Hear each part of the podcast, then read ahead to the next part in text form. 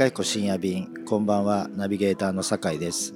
本日はコスパについてお話ししていきたいと思います。はい。コスパ。コスパね。これはね、うん。いろいろ言いたいことがうん。僕はありますし、当然井川さんもうん。ある。でうん。実はこのラジオ始める前に井川さんに久々に会った時に、うん多分コスパの話したと思うんですよね。覚えてないと思うんですけど、うんうんうん。うん。で、まあ、忘れてたんですけど、うんこの間多分このラジオの味覚の話の時うに、ん。コスなんかコメント欄でうん。コスパにコスパのことをにつコスパを絡めてコメントしてくれた人がいたんですよ。うんうんうん。あそうだ。コスパについて話そうってうん。いつか話そうと思ってたのを思い出して、で今日やろうかなと思うんですけど、うんまあなんかそのコメントを見てもやっぱりなんかコスパっていうのがいかにうん。今を支配してるかっていうのがうん。感じたんですけど、うん。僕が思うのはコスパってその美味しくないけどこの値段だったらありだよねっておかしくないかなって思うんですよ。だって美味しくないんだから、うん。それはもうダメでしょっていうなんていうかあのー美味しくないっていう評価を、うん。コスパがいいならありってそれまずいものを食べているっていう事実には変わりないっていう意味だけど、うん。それはまずくないよねって言ってるっていうことなのか、あそれ味覚の話題が出た時についたから、うんまあ、そういう例えしますけど、なんかもののうん。本質的な価値では本質じゃなくて、その値段とのバランスでうん。それがいいか悪いかって話がこのうん。ものに向き合ってないって思うんですよ。うん。それが高かろうが安かろうが値段と関係なく、うん。あいいよね悪いよねっていうのうん。なんとか好きだよね嫌いだよねっていうのはあるのに、うんそれをどう思ったかを判断、どう思うかの自分の感情の前に、うん。この値段だからっていうフィルターをかけて、うん。それについてうんいい悪いっていうっていうのって、なんかおかしくないかって思うっていう感じなんですよね。うん。ん。そうだね。うん。だから そんなこと言ったら、うん。いか豆彦なんてコスパめちゃくちゃいいじゃんっていう話にうんなって、うん。コスパがいいからみんなき来てんの？みたいな。うんうんううんん。うんうんうん。そうね。って思うんですよ。うん。そうじゃないだろってそのコメントつけた人も含めてね。うん。思うんですよね。なんかねあの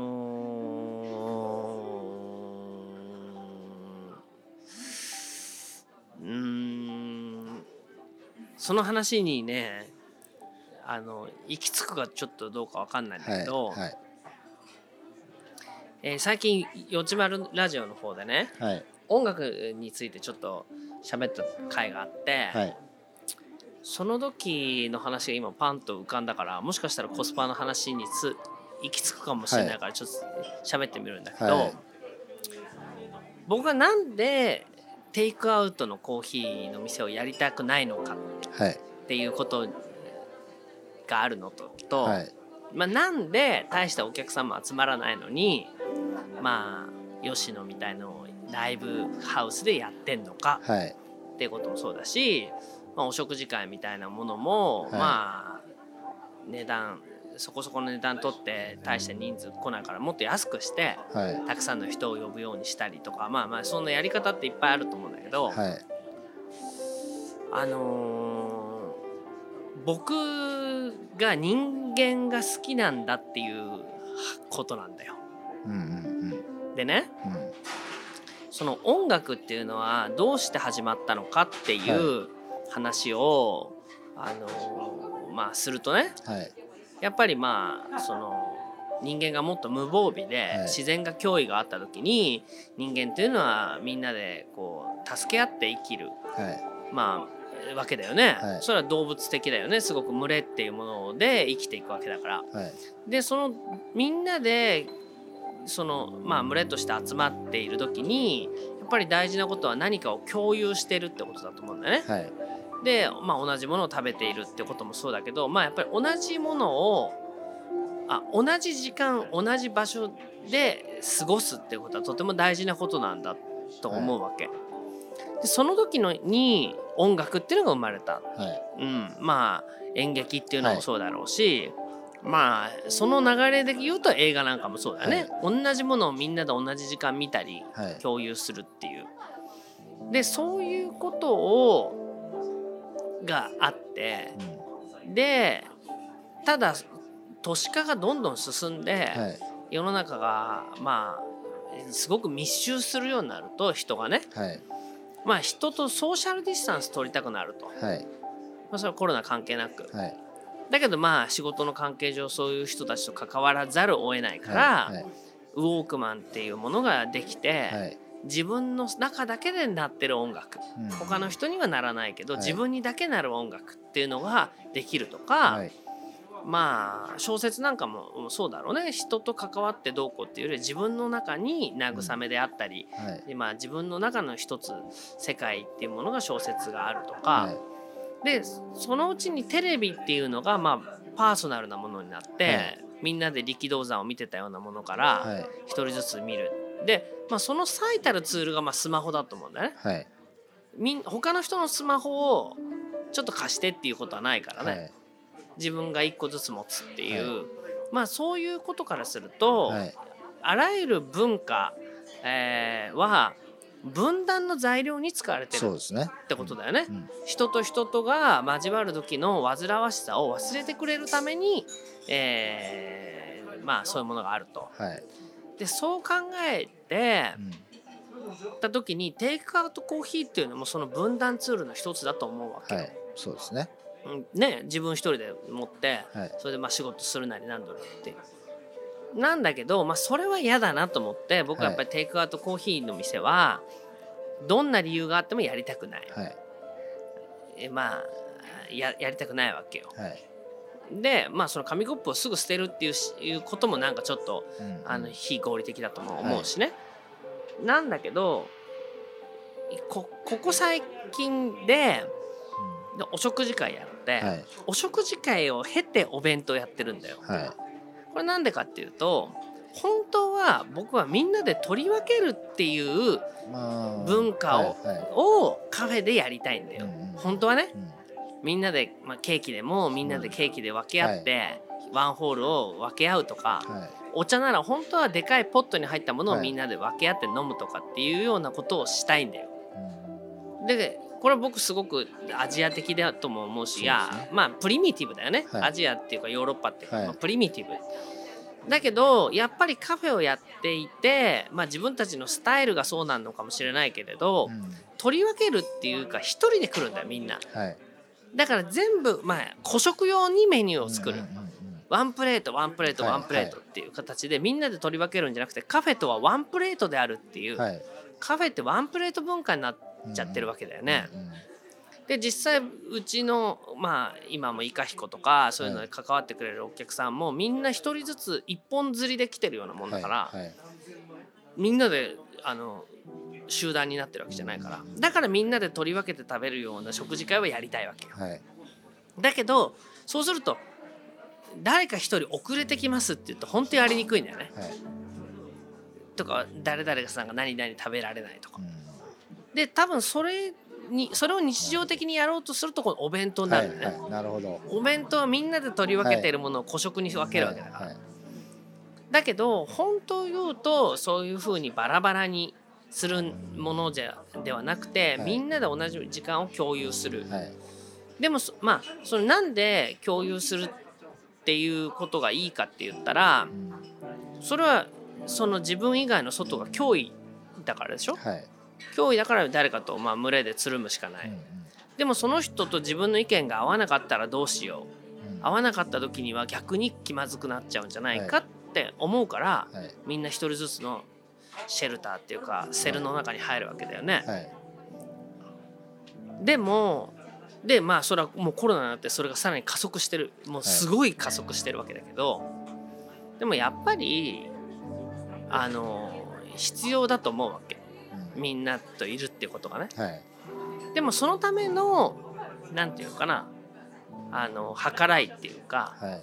そのためには人にあまり詮索しないとかはい。立ち入らないとか。はい。うん。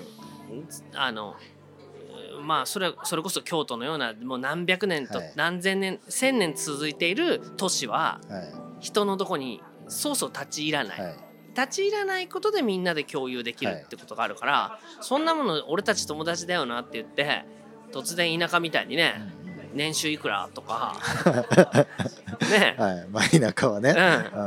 うん。すぐそういうこと聞くうん。とはいそれはむしろやっていけないから、そういうことは聞かない約束っていうかね、はい。立ち入らない約束みたいなところがあれば、はい。すごく居心地のいい都市都市の生活とあのみんなで入れるってことが共有できると思うわけ。はい。でこれを教えてくれる人っていうのが多分ある時はいたんだけど、はい。それは多分男なんだよね。はい。あのでもそれを多分教える男っていうのが、まあ、いなくなっちゃって。うん。それはもしかしたら貧しくな国が貧しくなっちゃったからかもしれないし、そういう文化がバカバカしくなっちゃったからかもしれないけれど、でそうなってからコスパになったんだよ。なるほど。そうか、うん。その価値をそれ以外のうん。尺度を持ってないと、持ってない。うん。そのみんなで本当は共有するっていうことの方はいはい。がすごく価値のあることだし、それはプライスレスなところがある、みんなでこういうものが例えばじゃあわ和歌山からすごいう梅が届きましたと、これをみんなでじゃあお裾分けお服分けしましょうやっていうようなことが価値あることで、はい。別に梅干しなんてそんなのもらわなくたって買えば買ったっていくらもしませんよって話では全くないんだよね。はい。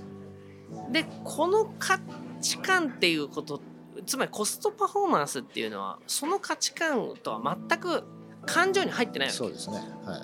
コストにも入ってないけどパフォーマンスにも入ってないから、全くき機械化した大量生産、えー何時間あたりに何台車が作れますかはい。っていう話だけで、コスパがいいとか悪いとかっていう話をしていて、でこれはあの人間のもともと本来持ってる感覚っていうことではなくて、はい。多分に大企業が物を売るために考えたコスパっていうことにしちゃえば、うん。コスパが悪いちっちゃい商店、はい。ちっちゃい、えーものがはい。駆逐されるように洗脳してんだと俺は思ってるわけ。うん。うん、それなんか誰かが言い出したっていうより、はい。誰かが言い出したっていうか、あまあそうね。メディアがコスパコスパって言い出したわけでしょ？そうそうそうですね。うんうんうん。コスパ最高コスパ最高って。あの多分僕は、うん。あの松本清の宣伝で、うん。安くていいうん。女の子は安くていいものが好きっていうコピーがあったんですよ。うんもうあの辺あの時に いや、うん。安くていいものなんてないだろうって俺は思ったんですよその時、うんうん。まあ、ちょうど多分その時レストランで働いてたんで、うんいやだって安い店は食材うん。は安いものを使うっていううん。自動的に意味になるんで、うんうんうんいや高いからうまいんだしうん。って思ってたんで、うん。安くていいものはないはずだけど、うん。安くていいものっていうのが世の中にあるっていう、うんまあ文化が、あそこから俺出てきたっていうふうに考えてるんですよね。うん。で俺がでもコスパって考えると自分の年からし考えてみると、はい。やっぱりちっちゃい時はコスパなんていう人はいなかったね。うんはい、多分多くのものが国産だったからだと思うんそうですね。はい、こコスパって言えるようになってるのってつまりまあ自分の親たちなんか見ても「えこれでこの値段なの？うんうん安くない?」って、まあ、100均なんかのはい。驚きもそうだよね。うんはい。えこれで100円なの？安くない、とかうちの父親なんかが Google のサービスを見て うん。ニュースなんかが全部タダで見れちゃったらうんこれは大変なことだぞって、はい。ね、新聞買って読んでたのが、はどうやって採算取ってるんだはいっていうようなことを驚いてたのとか見てもまあつまりグローバル化グローバル化を進めると、はい。まあ、安い賃金はをうまく使えば、いはい。あの安く物が提供できるとか、はい。まあ、安い資源。もちろん、えーテクノロジーのおかげで今までは、なんだろうえー一つのシャベルカーでガボって取れてたものがあえーもう10回取ってたものがいい大きいので1回でガボって随分取れるとかね、はいはまあいろんなことがあるんだろうとは思うけどでもとにかくグローバル化とコスパってセットだと思うわけ。い。はい。じゃなかったらそんなことは普通なら安いには安いものわけがあるんだよはい。って昔なら言ってた、まあそうですね、うん。わけがあるから安い。そうわけがあるから安いんだよ。ただものこう安こう高いものはないのよって言ってたけど B, B 級品 B 品とかね。そう。うんうん。でもグローバル化使っちゃったらまあそうですね。その要は人件費の問題為替の問題、い。ろんなことかあとは全世界に売るとかっていうことを考えると、いやいやすごくいいものでも全然100円でももう全然遜色ないんだよって、はいはい。そうするとうちの親たちはさ「そんなアホな」って言って触ってみ確かに すごい切れ味だみたいなはいこと言ってて、はいほらねなんか知らないで言わないでよお母さんみたいなことってあったと思うはいはい90年代ぐらいかな。はいはい。でそれが多分もう慣れちゃってだからもう高いものっていうのは悪、そうなんですようん。ね、企業努力をしていない。悪なんであるっていうふうに完全に洗脳されちゃったと思うわけ。うんはい。でもそれはだって無印にしたってユニクロにしたって日本で縫製してるわけでもなきゃ、はい。日本で生地作ってるわけでもはい。何でもないのに、なんとなくなんかジャパン企業みたいな顔してはいはいはい。そうですね。るじゃない、はいだからそれはでっかいものをえ世界の安い賃金とかいろんなものを組み合わせて作る、まあ、デザイナーだけは日本ですとか、はい。まあ、物を売るその戦略だけは日本で考えるってことはあるとしてもね。でまあそういう時にちっちゃい僕らみたいなところは、うん。まあ、当然そのグローバリズムのそういうものを使えないわけ。はい。まあ普通にして普通にしたら普通に高くなるわけだよね。はいでコ普スパ悪いと。そうするとコスパ悪いと。うん。だから本当はまあ世界から入ってくるものに関税がかかるようにはいはい。グローバル企業のマクドナルドにはものすごいあの関税がかかってそうですね。1個あたりのハンバーガーが1500円ぐらいになるように税金かければいいと思うわけ。確かに。ねそれがだって本当にきちっとなんかわかんないけどバンズも手からこねてさ なんかこのハンバーグ作ってこうやってってっていう人がさは100円マックみたいなこと言われたってさはい。無理だよいね。無理ですね。うん。それでじじゃあ仮に1個2,000円のハンバーガー作って、はい。えーこれってコスパはまあ美味しいは美味しいよ確かに。はい。でも100円マック20個分ということになるとちょっとコスパよいいとは言えないよねってなっちゃうじゃん。だから全てそのグローバル化されてる企業もでその資材も人件費もそそういうところから調達できる企業にはまあ世の中が駆逐されちゃってて。それを基準にすればうわこれってそのコスパ割るっていう形にはい。したんじゃないの、うん。うん、誰かが。だってそうすることでさあの日本中の飲食店や商店はみんな軒並み潰れたわけじゃん、そうですね。うん、うん。おかげさまうん。で。だからコスパ悪いっていうことコスパ悪いことがすなわち悪であるっていうことにしてまああとはそれだけ物がなんていうのデフレ化したからはい。安い給料でもなんとかやっていける人たちが出たっていうこともあるからさ。だからグローバルまあだからそういう意味で言うとグローバル的な企業の価値観と、まあ、国産っていうか国内の人たちだけでやってる、だからローカルとグローバルで、まあ、税金の仕組みなのか家賃の仕組みなのかとにかくあのービジネスモデルをはい。あのうんその利益利益構造を変えるべきだと思う。ん。そうですう。ね。で多分それを考えてて影山あたりはやっぱり托発を托発。う んはにでもしない限り。いはい。だからたそういうことで言うと僕らははい。もしかしたらじゃあ、100まあ、ハンバーグはハンバーガーは100円で出す。だけど托発料として1400円なるほど。あの内訳がね。うん。内訳が。はだってコスパ悪いコスパ悪いっていうふうに言うわけだからマクドナルドと全部軒並み値段は揃えるとグローバルい企業としてね。はいはいただし何かちょっとそのなんかおあのご不浄を使う時にも、はい。ご不浄のとこに入り口にチャリンって入れ入れないと水が出ないみたいな、はい。はい。おしっこはできるんだけど流せないとか なんかうまいうまいことして残りの追加のお金が取れる仕組みになってるっていう風にするしかないとは思うよ。まあイカさんが前にやってたうん定期券とか、いやそうそういうことですよね。大豆賃っていう石代とか。あ石代なんかも本当そうよ。別にそうですよね。それがを定着できれば、はい。い、ろんなコーヒーの値段とかみんな軒並み、はい。ドトール並みにしても、はい、コーヒーは180円なんだけど、はい。あのお豆賃は1500円にしようと思って、はい。でもそれを試そうと思ってお豆賃50円ぐらいから始めたのに、うわ石代取るんだあそこ。やばっ。っていまあい俺は SNS 見ないからあれだけど、はい SNS 見てたところでは書かれてたらしく随分、はいそれでなんか言われてたけどだからなんていうんだろう。1500円のコーヒーにさらに石代取ろう取ると思ってたんじゃないの、はい、ああなるほどね、うん、あだから物の価値っていうものはそのグローバル企業のででねいやでお言いたいのはさーはい。いやだから自分はよ日本中セブンイレブンだけあればいいし、はい。えー服は全部 H&M か、はい、まあ、ユニクロだけあればいいと。うん。っていうふうに思ってんならはい。それなんかそういうこと言っていいと思う、はい。コスパとか。はい。で自分もそういう価値観で扱われる。はい。まあそうなんですよね、うん、就職の時も「お前ってコスパいいの?」って 就職担当者に聞かれて「はいい、や俺マジコスパにはうるさいんで 俺もすげえコスパいいっすよ」って、はいはい。おあのー全然文句とか言わないし 全然ただ働きとか全然「へいいやもう全然喜んで」っていう、はいいはい。や俺俺人の店のコスパすげえうるさいから、はい。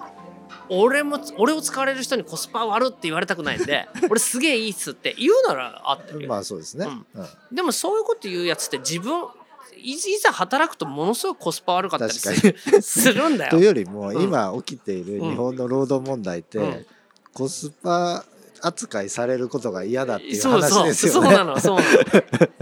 だからで企業側のあのーなんだろう。もう労働時間少なくしましょう、もうん。うコスパがいい社員になりましょうっていいやそうよ。そうですよね。そあだからいそれとの戦いなのか。そううだからだからコスパコスパって言ってんだからあなたの給料もどんどんここっちもコスパだから下げますよっていうことになっちゃうわけじゃない？ぐるっとな回って。ね。はい。それ分かってないんだよ。分かってないしもちろんそれを分からせないようにうんコスパって言葉だけその消費者の目線の時だけははい。コスパっていう言葉だけを歩かせてうんでな、まあ、派遣社員にしてみたりまあ実際問題。まあ今だったら俺リモートワークっていうのも絶対そうだと思うんだね。はいはい。リモートワークなんて今はリモートワークってことでいいけど俺これ絶対賃金下げる口実だから。まあそうですよね。う。ん、うんだってその賃金を来てないんだから。うん。払う必要ないでしょっていう普通になって。うん。ほんでいやいやそれはおかしいだろうってもし言うとしたら分かったと。じゃあ平等に成果主義にしようっていうはずなんだよね。はいはいはい、そうですね。うん、でも成果主義にするってさっきのコスパの理屈と一緒ではい。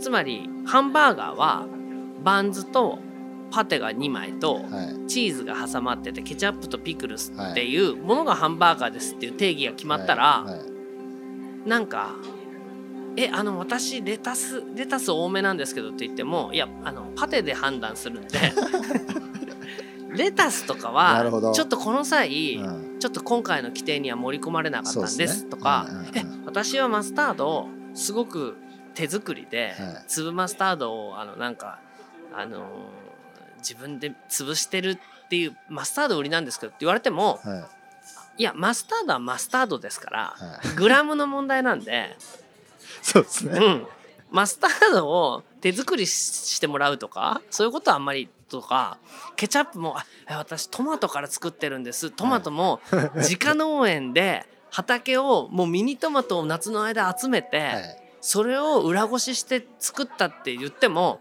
ああのケチャップはケチャップなんで ってことになったらさっていうことじゃない？いやそうなってるんですよ。うん。いやそうまさにそれが言いたかったんですよ。うん。そうでしょ？まあ結局、うん。それじゃあ作る方もやんなくなると思うんですよ。うんあでトマトからやんない方がいいじゃん。うん。だってケチャップはケチャップだって思われてるからね。う。ん。そうするともう今度トマトから作る世界はうん。知らない人たちが生まれてくるじゃないでうんすか。え、うん。ケチャップって、うん。えトマトから作るの、うんみたいな、うん。えみたいな、っうん。ていうなんか人がうん。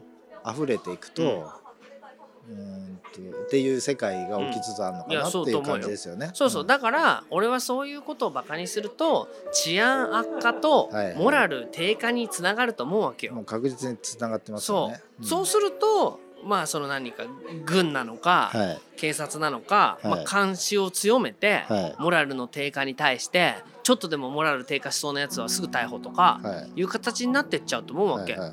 やっぱり私はハンバーガーだけどすごくピクルスにはこだわってるよとか、うん。マスタードにはこだわってるよとか私うちなんてねもうハンバーガーなんだけどパン使ってないんだからみたいな、はい。ね、そういうようなことの際がうん。その人を明るく元気に会社に行かせたり働かせたりするわけじゃない、だけどそれがさ全部一律いいんだよ。もうパンはパン、うん。あバンズはバンあそのパテはパテ。うんもうマクドナルド以上のコスパが良くて味がいいものなんてもう無理なんだからうん。頑張んないでみんなもう、ま、ハンバーガー以外のものやればいいんじゃない？確かに。そうなるんですよ、ね。ってなるってことじゃん。うういやもうあれ以上は無理だから。うん。いやもうすごいお金かけてマクドナルドはもう研究しててお前みたいな素人があれより美味しいやつなんか作るなんて馬鹿げてるみたいな風そうにです。まさにそういうことが起きてるんですよ、起きてるわけじゃん。そうなんですよ。そうすると、あのあそうなんだな。確かに私ごときが頑張っても意味ないんだなとか思って、ハンバーガーはこの世からマクドナルドしかなくなっちゃう。でそれは蕎麦屋だったら分かんないけどもあらゆる蕎麦がなくなって富士そばしかなくなっちゃうとかそうね。なんかそんなことになるわけね。イタリアンは全部サイゼリアしかなくなっちゃうとか。ですね。でちょっと話ずれるかもしれないですけど、そのまあ、前回の放送でちょっと出たクラブハウスで、うん。まあ、僕は大したことやってない。ちょっと人に頼まれてるからうん。参加してるんですけど、うん。なんか三茶のなんか話題があったんで、うん。聞いてたんですよ、まあ、うん三茶に20年住んでて、うん。うん三茶のなんかうん。街づくりみたいな話をしてるんで、若い子たちが、なんか活動してるんですよ。だなんか、よかったら今度行ってあげようかなと思ったりして聞いてたんですよ。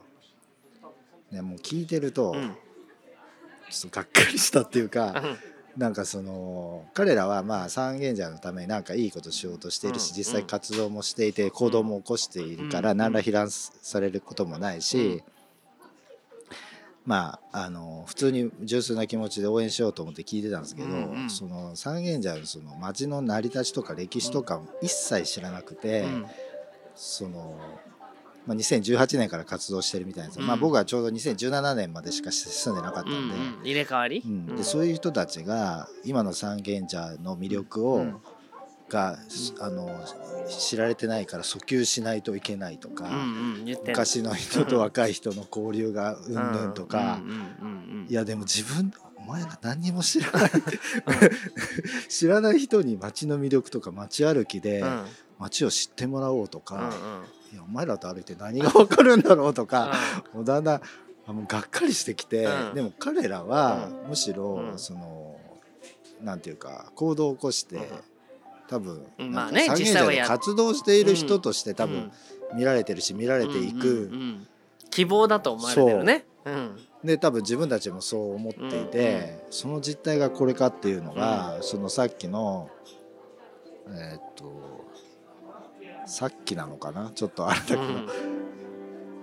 あのそう断絶っていうか、うん。その伝えてる人がいないということなのかな、うんなんか、うん。そういうあーなんかこの人たちになんかだ教えてあげる人とかもいないし、うん。教えなんか自分たち無知を無知の知っていうか、無知であることすら知らない知らないから行動できるっていう面もあるけどうん。それはまあ若いからうん。そういうことは大事だと思うんですよ。